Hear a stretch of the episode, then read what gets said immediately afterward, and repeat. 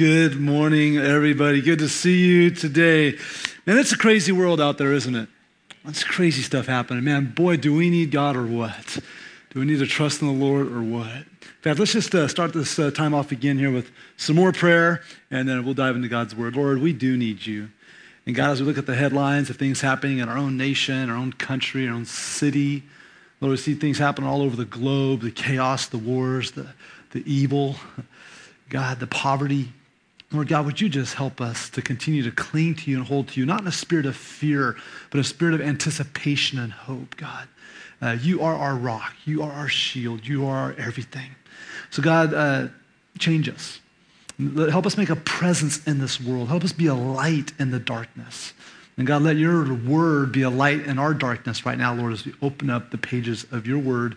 Continue with uh, the very things you've recorded and accounted and given to us the living truth. In Jesus' name. We all said together, Amen. Amen. You know what? Relationships are wonderful. Man, they really are. Uh, but we've talked about this before. Relationships can also be messy. And because of sin and because of selfishness, um, it's just inevitable that you're going to hurt somebody and somebody's going to hurt you. It's just the way it is. It's just part of the nature of relationships because of our sin and selfishness. And uh, we can easily damage or even destroy relationships. You know, I have a, I have a friend, I'm to I'm gonna call him Joe this morning. Uh, Joe and I go way back. We've been friends for years. And uh, just over the course of time, started noticing that our relationship started becoming more distant and more silent. And then uh, when we were together, there was a tension that started to kick up.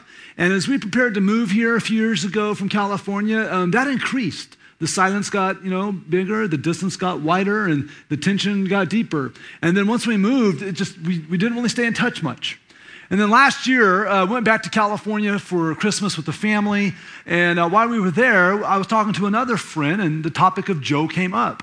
And he was just sharing kindly. He said, You know, Joe, you know, and I were talking about you a while back, and he, he was sharing these thoughts and these feelings. I was like, Man, I just need to call Joe. And so I called Joe and said, Hey, can we have a cup of coffee? And, and we sat down and uh, we just started clearing the air. We just started talking about what we were feeling and what we were thinking, and he unloaded some stuff. And I'm sitting there listening to him, and I'm going, okay, is, is, is everything he's saying, you know, about his you know, is everything he's saying accurate? No. Uh, is, is there a great responsibility probably on his part? Yeah. But you know what? Are these his feelings? Yes. He feels this. And, and um, do I care about him and his feelings? Yes, I do. And so we just spent a time there and we, and we reconciled. We reconciled relationship. We, we buried the hatchet, if you will. And, uh, and then really things have gone right back to a great place. In fact, him and I were just texting a little bit yesterday. You know, he said, happy birthday. And I was like, hey, thanks. And, you know, we texted back and forth a little bit. And it's just great when reconciliation can happen. And we, we, we buried the hatchet, if you will. And, and uh, as you're sitting here today, the odds are you probably need to reconcile with somebody or somebody needs to reconcile with you you know, and, and, and we're going to be touching on a very uh, touchy subject as we move through this morning. You know, who do you need to bury the hatchet with. That, that whole phrase is a very interesting phrase, bury the hatchet. When I first heard about bury the hatchet as a kid, I thought it meant like you did your enemy in, you know, like you buried the hatchet. I'm like, that's kind of gross sounding, you know? Um, and then for years later, you know, I, I, realized I thought bury the hatchet meant just to, just to, just to bury it into a stump, you know, because now it's not a danger, it's not a threat. But here's the thing if, if this is the definition of burying the hatchet, it, it's still accessible. you can still pull it out and use it when you want. That's really not the, the term bury the hatchet. Bury the hatchet is an English uh, uh, usage of a Native American phrase. And really, the practice of burying the hatchet really means that when two tribes uh, wanted to stop warring and wanted to have peace, they would literally dig a hole and they would bury their weapons. They would bury their tomahawks and they would literally bury the hatchet and they would dig holes and bury it. So now it wasn't accessible. Now you couldn't get it, and you were going to try to have peace with this nation that you've been at war with. And today, as we continue in Genesis, we're going to be entering again back into this, the life of this man named Jacob. Here's, here's Jacob. His grandfather was Abraham, who God gave the promise that he was going to make a nation out of. And, and Jacob's father is Isaac, who was the miracle baby between Abraham and Sarah when they were in old age. And here we have Jacob, who we've looked at the last couple weeks, is, is, is a fascinating man who's made a lot of mistakes. And some of those mistakes are related to people that are close to him. And so uh, we, have seen in the last couple weeks where uh, Jacob tricked his older brother Esau out of his birthright over a bowl of soup.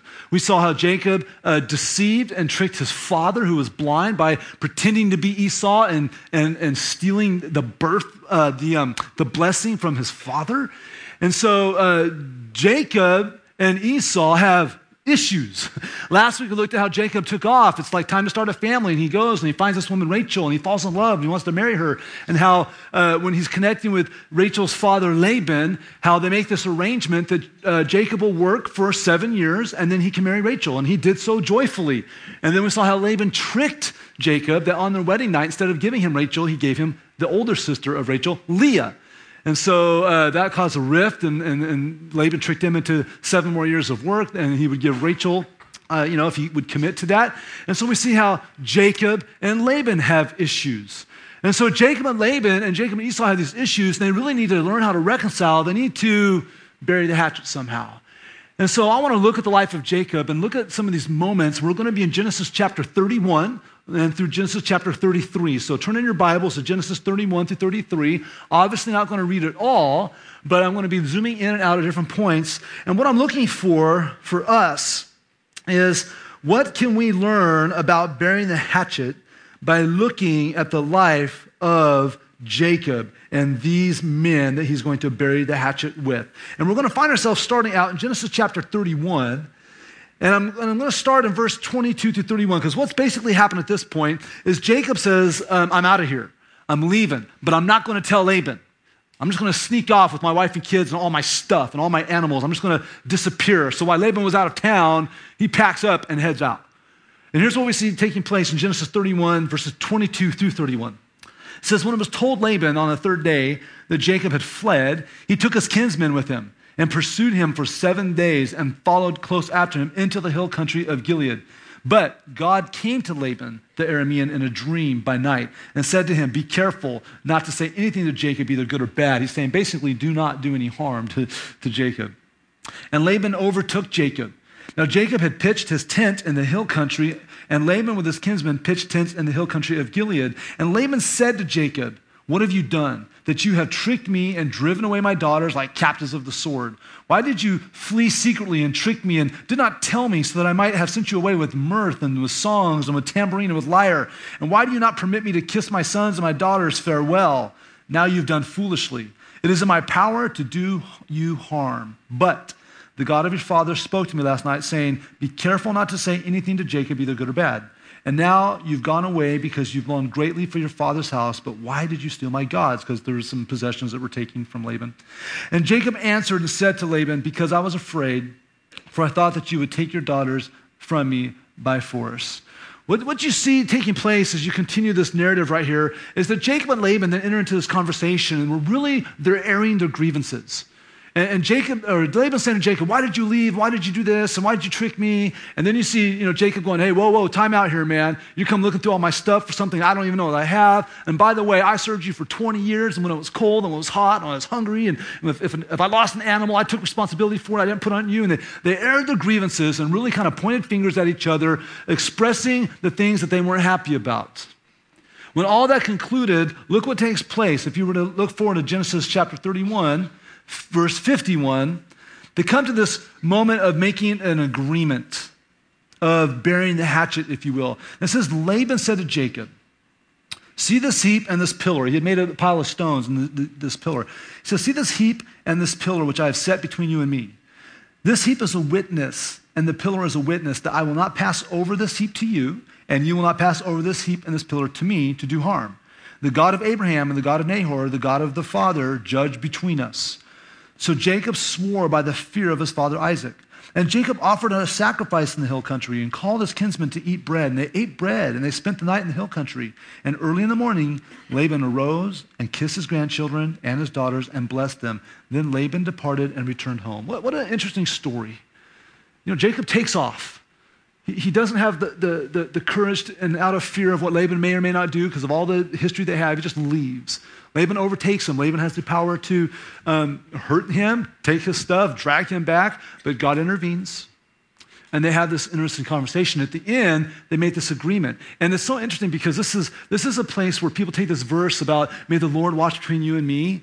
And you see people walking around with like, like a little thing, you know, half of a little shape, a heart or a circle on one side, and the other people have one on the other side, this little Mizpah thing. It's really interesting because the sentiment of people that wear that is like, oh, we're, we're like best friends, and you know, the Lord's going to watch between us. When you see the original context here, it's like, look, You've done me wrong. I've done you wrong. We have this big pile, this marker right now that's basically saying we've made peace and God's going to watch you and God's going to watch me to make sure that we don't mess up.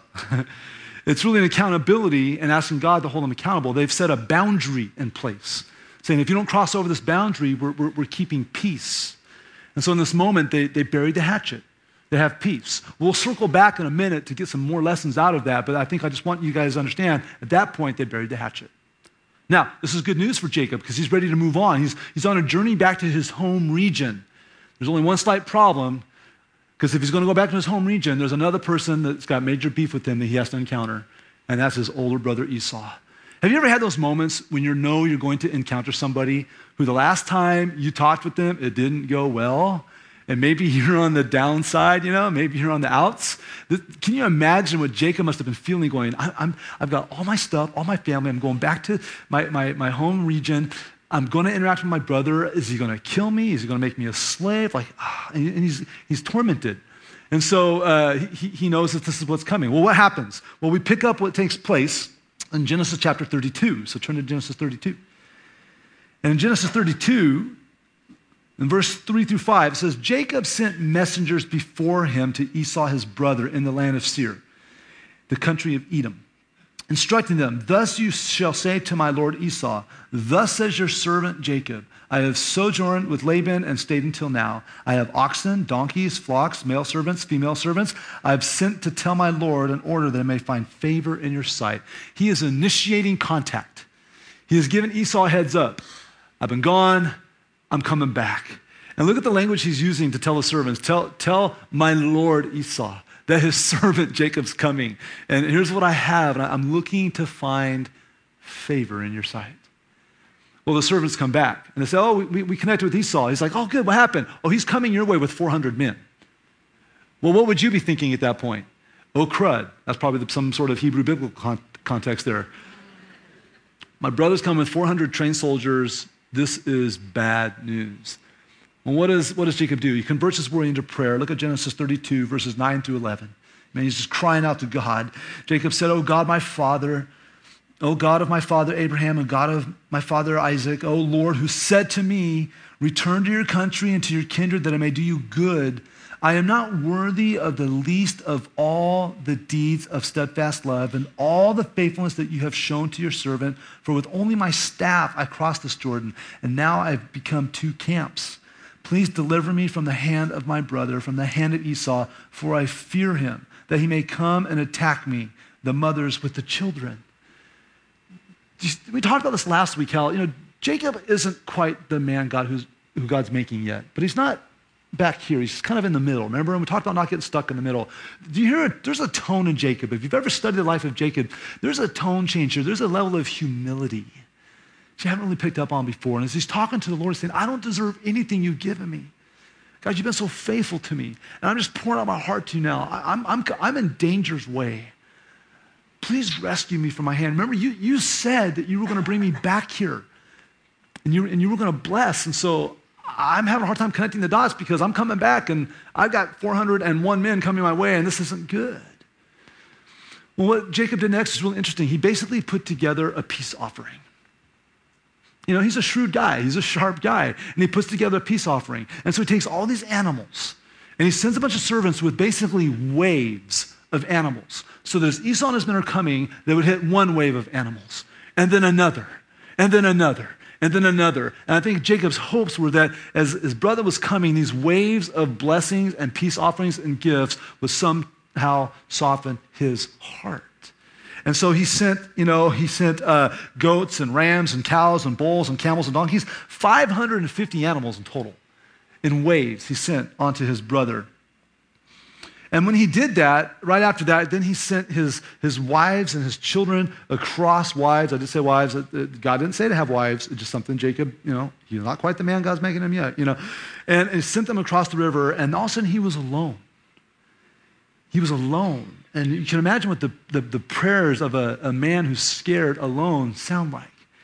And something very defining happened in the life of Jacob. And what I want to look at it, it's in, it's in Genesis 32. Look at verse 24. After he kind of sent all these waves and all these people ahead of him, and he was just going to catch up the next day, it says, Jacob was left alone. And a man wrestled with him until the breaking of the day. And when the man saw that he did not prevail against Jacob, he touched his hip socket, and Jacob's hip was put out of joint as he wrestled with him. Then he said, Let me go, for the day has broken. But Jacob said, I will not let you go unless you bless me. And he said to him, What is your name? And he said, Jacob. And then he said, Your name shall no longer be called Jacob, but Israel, for you have striven with God and with men and have prevailed.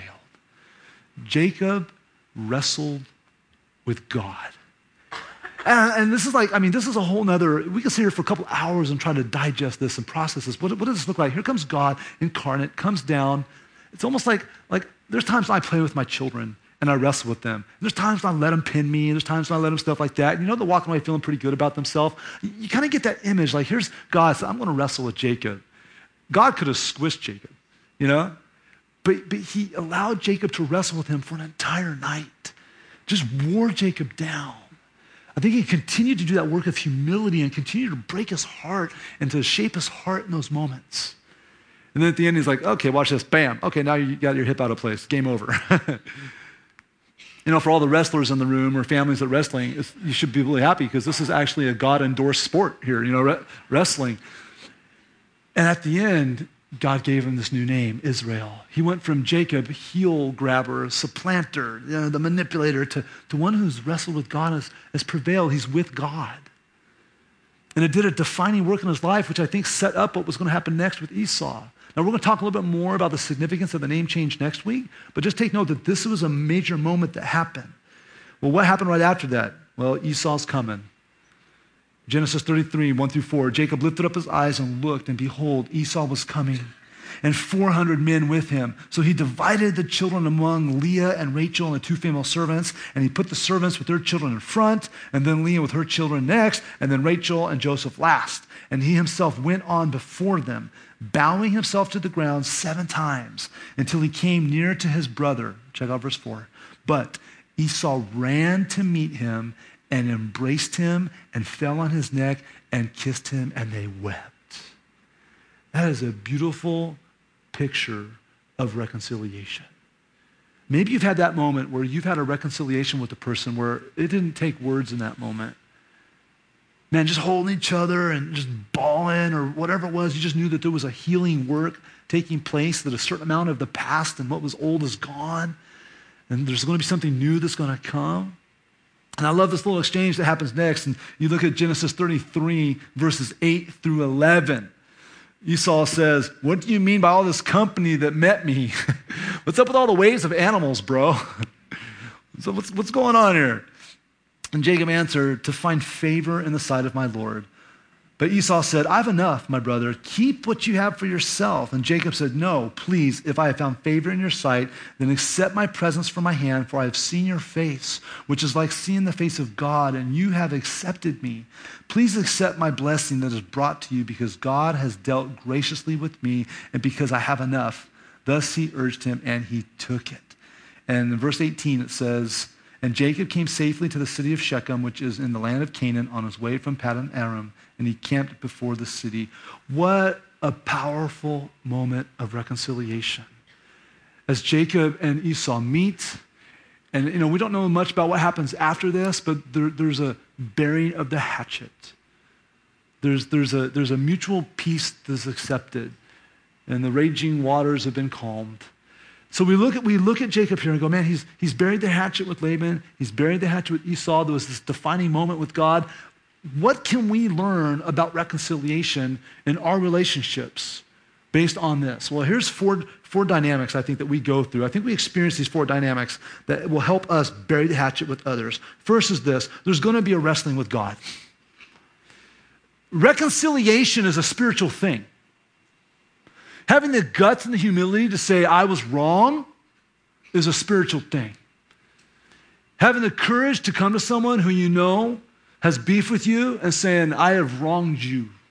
Will you forgive me?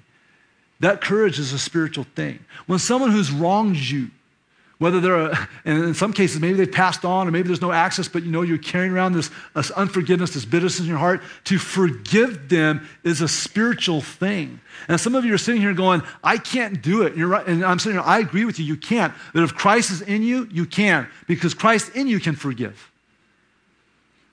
And so there's going to be a wrestling with God if we're really going to have reconciliation. And think about it. It was God who called Jacob to leave.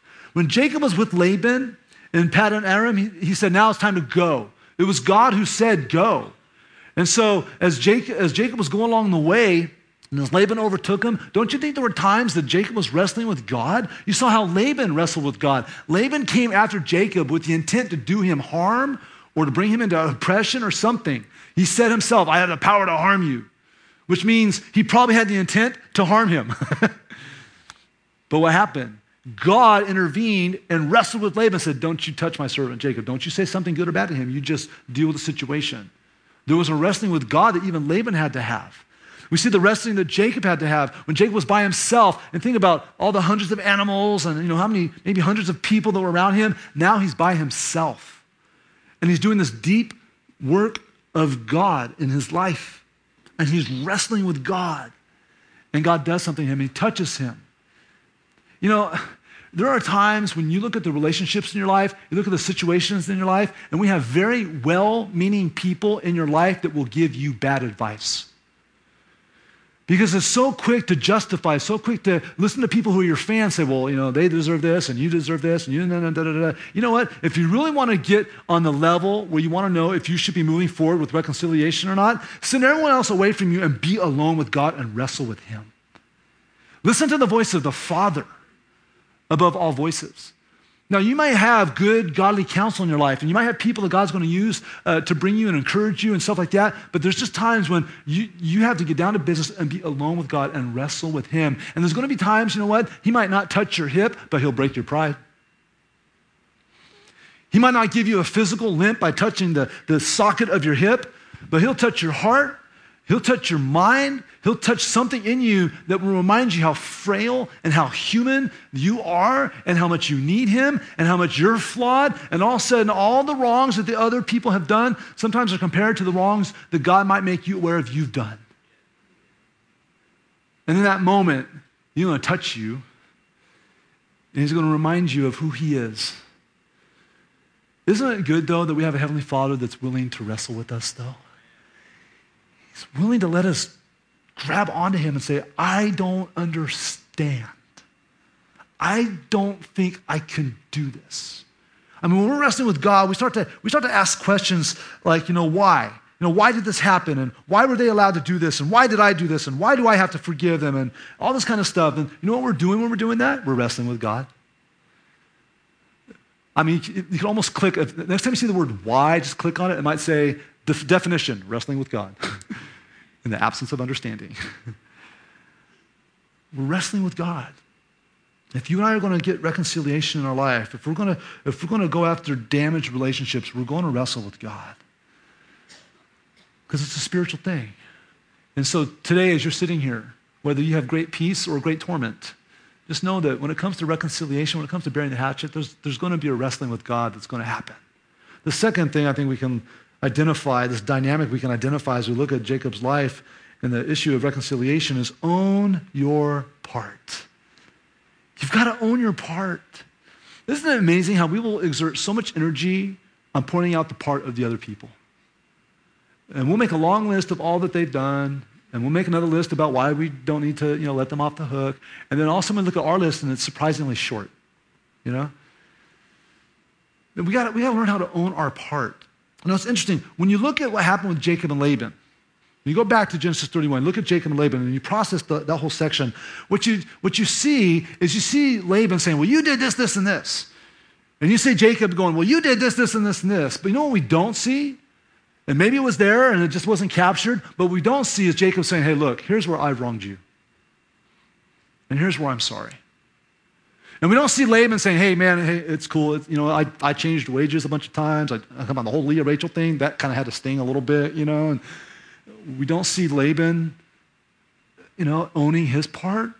We just kind of see him come to a mutual place of saying, we'll just settle on not being enemies anymore. and you go your way, and I'll go my way, and here's this boundary in my life. We don't, we don't, we don't see them owning it. But you know what? We need to own it. We can't just be pointing, we can't just air our grievances with people. We have to be willing to own what we've done. When you look at Jacob and Esau, there was clearly forgiveness, there was clearly reconciliation. And, and I think when you look at the intent of Jacob, he was saying he was sorry. He was admitting that he had done bad things to Esau's life by giving him gifts and by, you know, you know, humbling himself and bowing before him and embracing him. There's all that, but it would have been nice if he just would have said a little bit, like, bro, the whole like soup thing, I am so sorry. Uh, the whole thing about like putting your clothes on and like lamb hair and stealing the, the blessing from dad, I was, there aren't words. I'm not, I, I'm so in the wrong, I don't even have words. I'm so sorry for I've hurt you. And for Esau to be like, hey, for the 1,050 ways I tried to kill you in my brain, um, I'm really sorry for that. You know, I mean, there wasn't an exchange. I think it would have been more rich if there was. But either way, you sense that there was a little bit of an owning of things that happened here. You and I need to learn how to own our part. Well, what if, what if the rest of the part is, you know, on the person? What, what, if, what if that person owns 90% of the responsibility of what went wrong and you own 10? You know what you and I need to learn to do? We need to earn, learn to own 100% of our 10%. Because even though it's 10%, it's 10%. Most relational rifts are not 100% another person. Can you guys agree with me on that? Come on, it, takes two really. It takes two to cause a mess, and it really takes two to reconcile. And, and, and, and trying to find another way out of it other than just owning it is going to be very disingenuous. I've got a family member, maybe you have one of these family members. I've got a family member that whenever he's done something wrong, his way of trying to say he's sorry is just giving gifts. He just buy me stuff. It's all he's done. He just bought me stuff. I'm like, okay, thank you for the gift. That's cool. It would just mean a lot more if you looked me in the eyes and said, I'm sorry for this. Will you forgive me for that? Don't try to brush it under the rug by just covering it up with presents. I'll take the presents. Thank you. That's nice. but what will really mean a lot to me is if you can own your part. And if you've ever had a moment of reconciliation, do you notice how contagious that is? That when you own what you've done, all of a sudden, you're setting an example that uh, the other person sometimes will say, hey, you know what? I, am sorry too for this and that. We've got to learn how to own our part. And whether Esau did or didn't, whether Jacob did or didn't, whether Laban did or didn't, we look at all the stuff and we go, if we're really going to bury the hatchet, if we really want to own our part, we have to identify the things that we've done and own it. And not just sit there with our emotional arms folded, just waiting for the other person to fess up. So own our part. Even if it's a small part, it's a part. And so, really, that identifies a genuine heart for reconciliation. And that can help bury the hatchet. Man, you're going to wrestle with God. You got to own your part. The third dynamic I think that we're going to go through, and this is the touchy one embrace forgiveness. Embrace forgiveness. We like receiving forgiveness, we just have a hard time extending it. Right? Now, it's interesting. When you look at the reconciliation between Jacob and Laban, it was really more about mutual peace. It was setting boundaries. There was a forgiveness of the errors in a sense, but there was also a commitment not to harm one another. It wasn't necessarily a love for each other. It was just, okay, we're, we're just going to decide that we're going to, you know, we're going to, we're going to part ways. And I, I, would offer this. A lot of times when we reconcile with people, uh, there's different layers, there's different degrees of reconciliation. Sometimes you will have full restoration of relationship, may even become more of a rich relationship than before because you guys have been through something tough together. Or it might just be as simple as, hey, look, I won't do you any harm. you won't do me any harm. You bury the hatchet and you just move on in peace. And maybe it's not a wonderful restoration, but at least you're not, you know, looking over your shoulder anymore. I would say that that's okay. But we have to learn somehow still to extend the forgiveness. And, and that right there is the danger. I mean, we, we know we can do a sermon series on forgiveness. We know that when we choose bitterness, we know when we choose unforgiveness, it's like drinking poison, hoping the other person's going to die. It doesn't do our soul good, right? And so we need to learn how to extend forgiveness. Now, what they had here was not really a genuine forgiveness as much as it was just an agreement to keep the peace and to set boundaries. And sometimes to forgive people, you have to set boundaries, right? This is where we have to be very, very cautious because some, one of the well meaning things that people have said, one of the catchphrases out there is, well, forgiving is forgetting. I'm just going to flat out say I disagree with that. I don't think forgiving has to mean you forget. There are deep, deep wounds brought into our life by others that we're not going to forget. And I think it's an unfair uh, and, and, very almost mentally abusive challenge say we just have to forget what they did to you. I mean, uh, look at a scar on your body. Just find a scar. I've got a scar here. I cut myself years ago. You look at a scar and you go, look, I see the scar. I remember what happened. And man, that hurt when it happened, but does it hurt now? No. I have a reminder of a pain that was in the past. I haven't forgot how I got that cut. I haven't forgot how I got that scar. It just doesn't hurt anymore. It's not bleeding anymore. I think that's a good way to understand forgiveness is that you say, you know what, I forgive you. I'm not necessarily going to forget because it was painful. It's left an emotional scar, if you will. It just doesn't hurt anymore because now it's off the hook. I've cleared your debt. But we have to be willing to go there. We didn't really see that level of depth with Laban. But when we look at Esau and Jacob, there's really a, a, deeper level of forgiveness expressed in their reunion. You know, big bear hug, lots of weeping, you know, they're eating together, there's a willingness to bless one another. And, and really, it's just the evidence that there's no reconciliation without genuine forgiveness. We can't, we can't, we can't reach in and find the hatchet, and we can't say, I forgive you, and we just hold it behind our back for later. That's not forgiveness. You, you, you, got, you gotta, if you're to bury anything, you got to leave it in there and bury it and decide that it's, it's, it's not coming back. And there's, there's great rewards for that, which we'll talk about in a second. But uh, you have to decide to choose forgiveness. And what I love about what Jacob did in initiating this is he took the first step. He initiated contact with Esau. He sent a peace offering to Esau.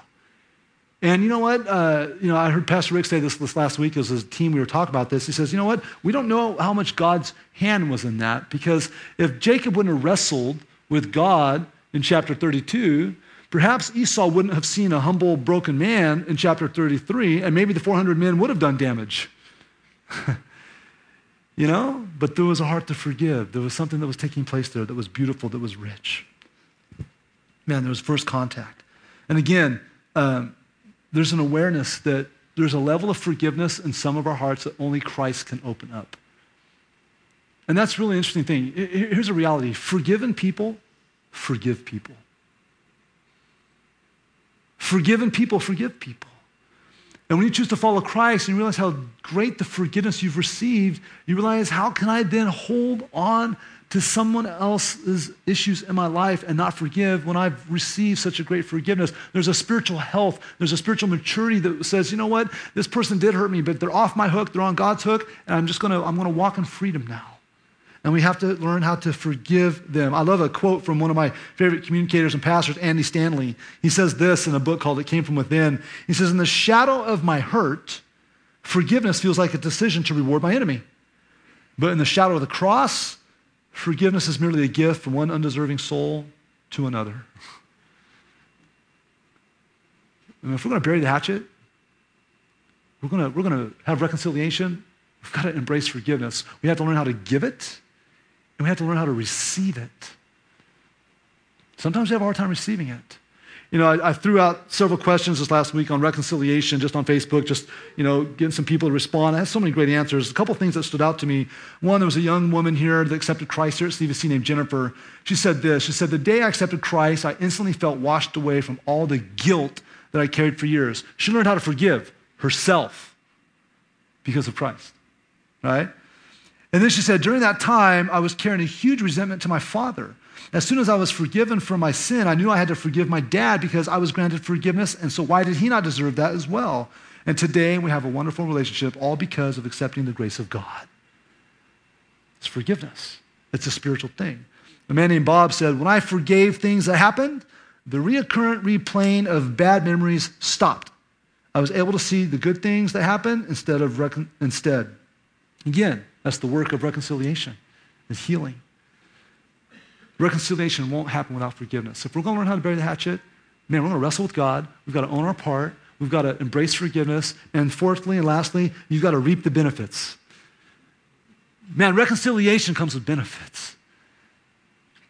There's good things that happen. Think about it. Laban listened to the Lord. He cleared the air. He buried the hatchet. And because of it, he was able to properly say goodbye to his family. I love that imagery of Laban the next morning getting up and kissing his daughters and kissing his grandkids and leaving.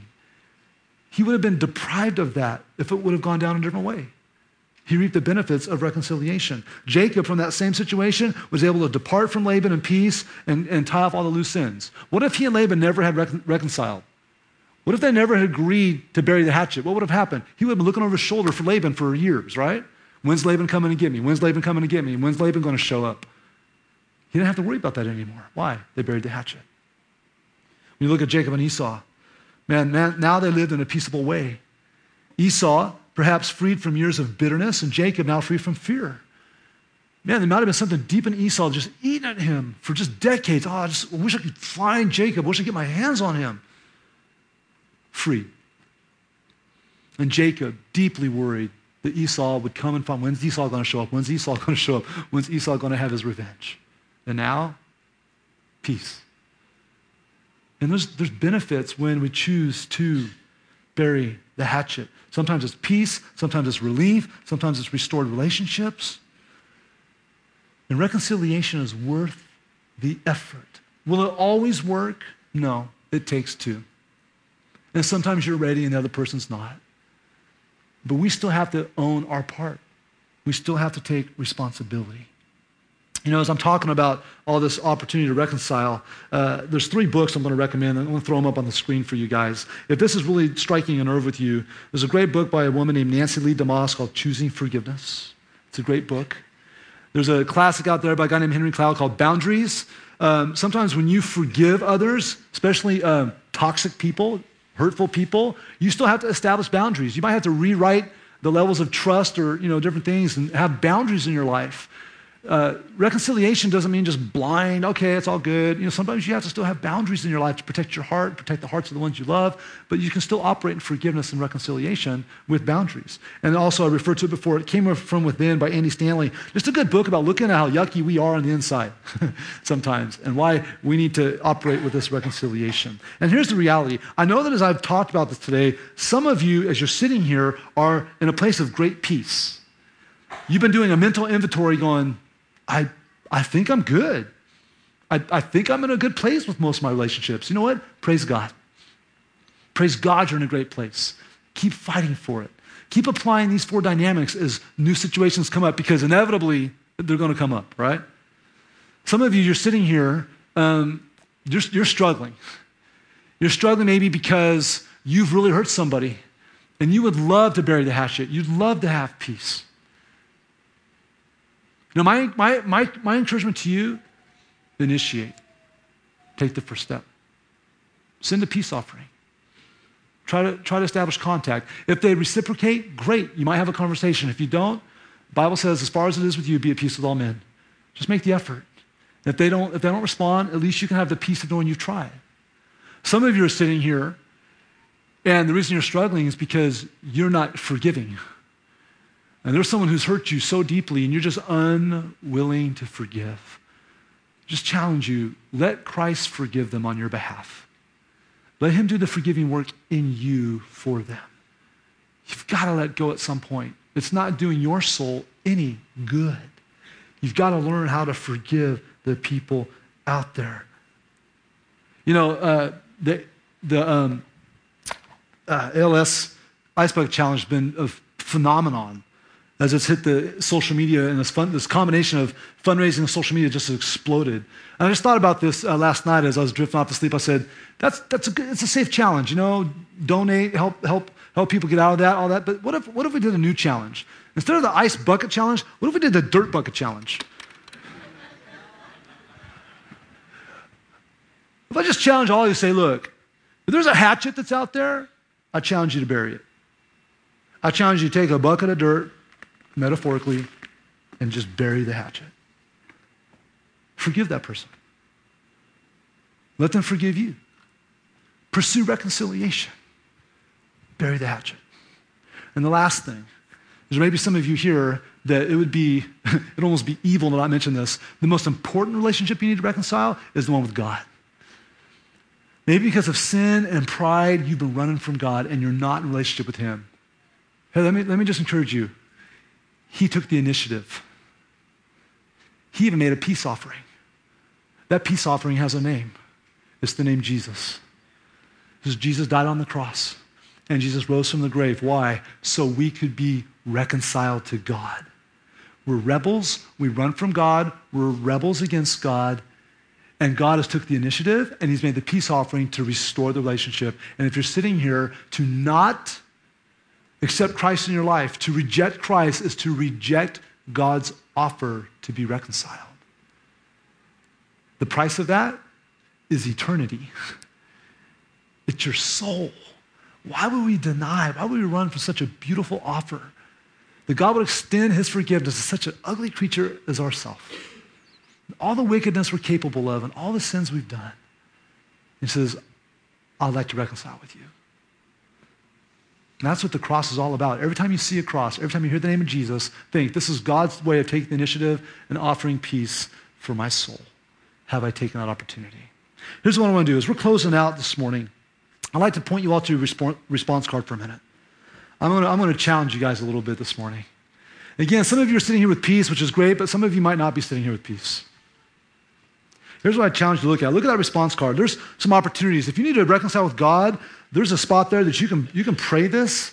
Just, God, here's a great prayer. Listen to the words, listen to the heart saying these words. I need to be reconciled with you. Some of you have walked away from God. Today, you just need to be reconciled back to the Lord.